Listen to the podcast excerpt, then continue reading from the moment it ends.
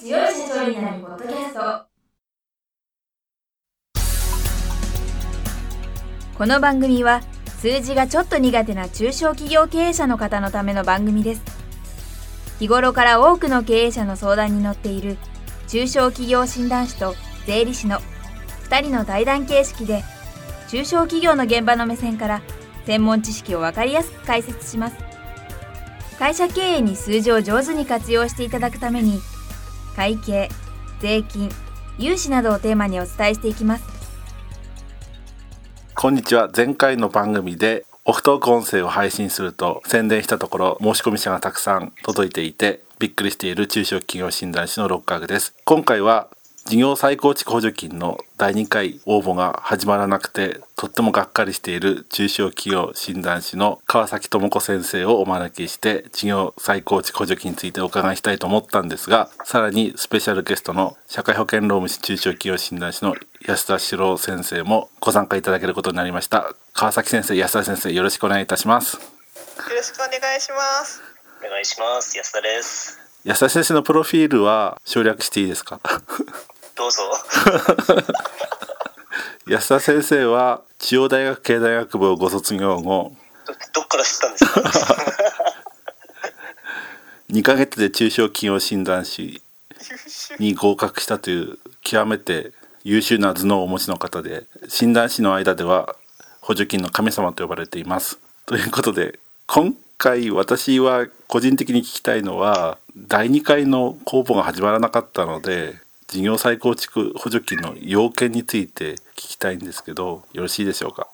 要件っていっぱいあるんですけどまず認定支援機関ですよね。認定支援機関の支援を受けるのは一つ。で認定支援機関って何ですかって言われるんですけどなんて答えたらいいですか？これでも結構あれですよね。長いですよね。中期中のやつとか見てても。そうですね。まあ中小企業を支援できる機関として経済産業大臣が認定したのが認定経営革新等支援機関ですよねそうですね。これ語呂合わせでなんて言ったらいいんですか？語呂合わせ、ちょっと待って難しい。嘘です。語呂合わせって何ですかって安田先生に聞くフレーズですよね。あ、そうなんだ。それでそうなんですね今。じゃちょっと語呂合わせを伺ってみましょう。じゃあ安田先生お願いします。そんな語呂合わせは急に出てくるものじゃなくてもう綿密に23年前から準備しないとダメですよ。いやでもあれですよね。そうそう。でもあの一定のねやっぱりあのちゃんとこうなんですかね。あのレベルをちゃんと実務も兼ね備えた方を認定しますっていうね内容になってきますんで。そうですそういった方々と一緒に今回は事業計画を策定してくださいっていうね今回ねそういった要件が出てきてますよね。で認定支援機関って、まあ、知らない人が結構多いんですけどウェブページですぐ検索できるんですよね。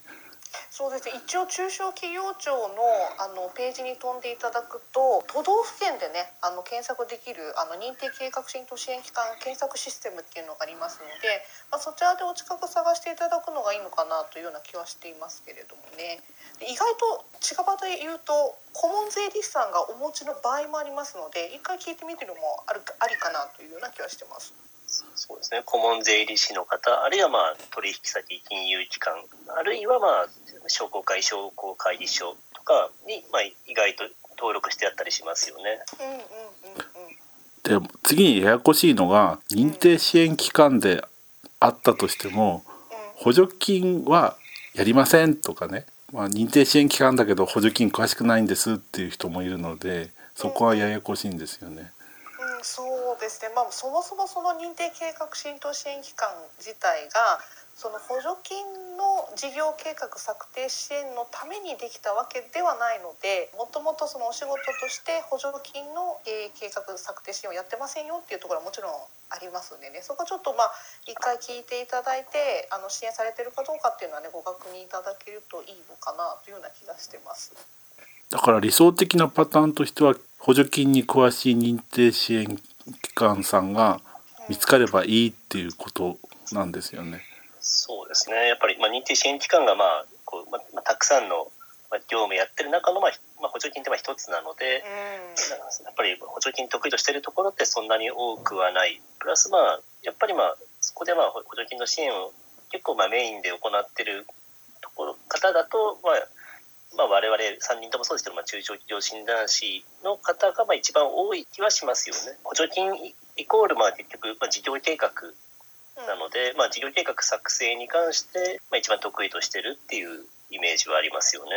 でどうしても補助金に詳しい人が見つからなかったっていいますか。補助金に詳しい認定支援機関が見つからなかったら補助金に詳しい専門家に事業計画書の作成支援をしてで顧問税理士さんが認定支援機関だったらその承認をもらうっていう分業みたいなことも可能なんでしょうか？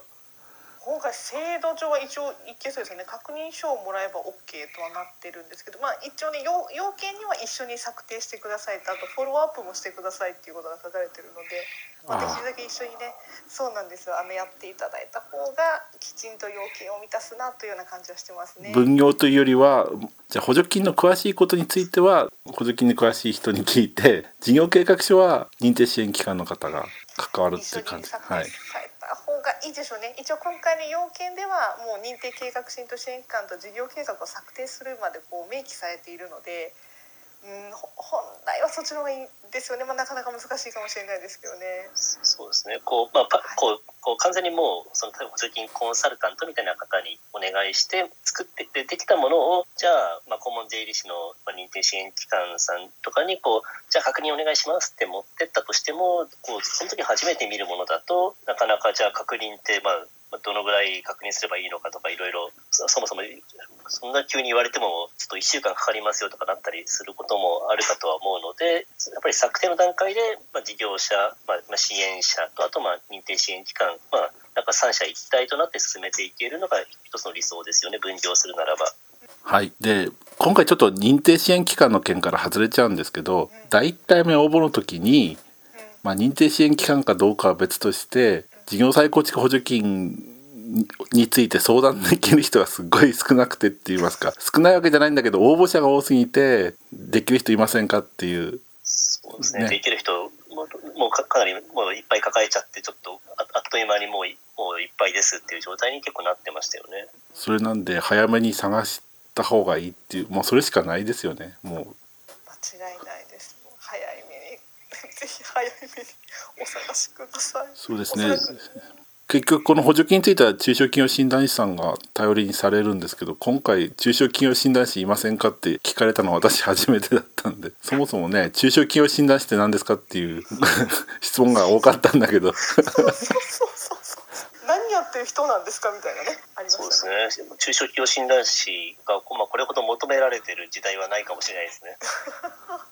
確かに。それだけ事業再構築補助金への期待が大きいっていうことの表れを感じたところなんですけれどもだからじゃあちょっとまとめに入りたいんですけど今回は認定支援機関が事業作成に関わることが要件になっていると、はい、だけど認定支援機関だからといって必ずしも事業再構築補助金に詳しかったり事業計画を作りますよって一緒に作って差し上げますよって言ってもらえるとは限らないと。でその場合は補助金に詳しい専門家に質問しながら認定支援機関と一緒に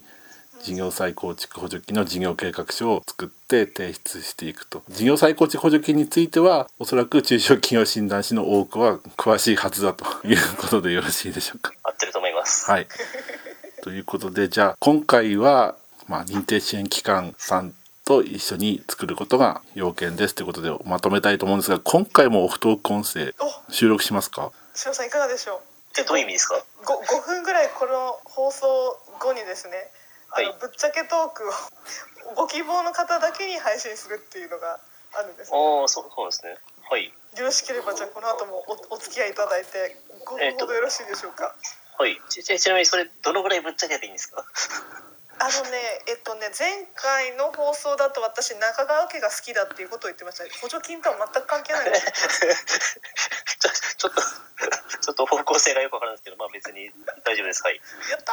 それで前回はですね聞きたいっていう人は申し込みフォームから申し込んでもらったんですけどちょっと私も面倒くさいので、私のメールマガジンに聞き方を書いとくので、オフトーク音声を聞きたいっていう方は私のメールマガジンを登録してください。で私のメールマガジンは六角秋をメールマガジンって検索すればフォームが見つかりますからということでよろしいでしょうか？はい、はい。はい。ということで今回は川崎智子先生と安田史郎先生に事業再構築補助金の要件についてお伺いいたしました。安田先生川崎先生ありがとうございました。ありがとうございました。ありがとうございました。今回の対談はいかがでしたでしょうか？この番組では公開質問を募集中です。2人のキャスターに回答してほしいという質問はこの番組の配信ブログの専用フォームで受付しています。ぜひお寄せください。またご意見ご感想も同様に専用フォームでお受けしております。配信ブログは検索エンジンで数字に強い社長と検索し最初に出てくるブログです。それでは次回もどうぞお楽しみに。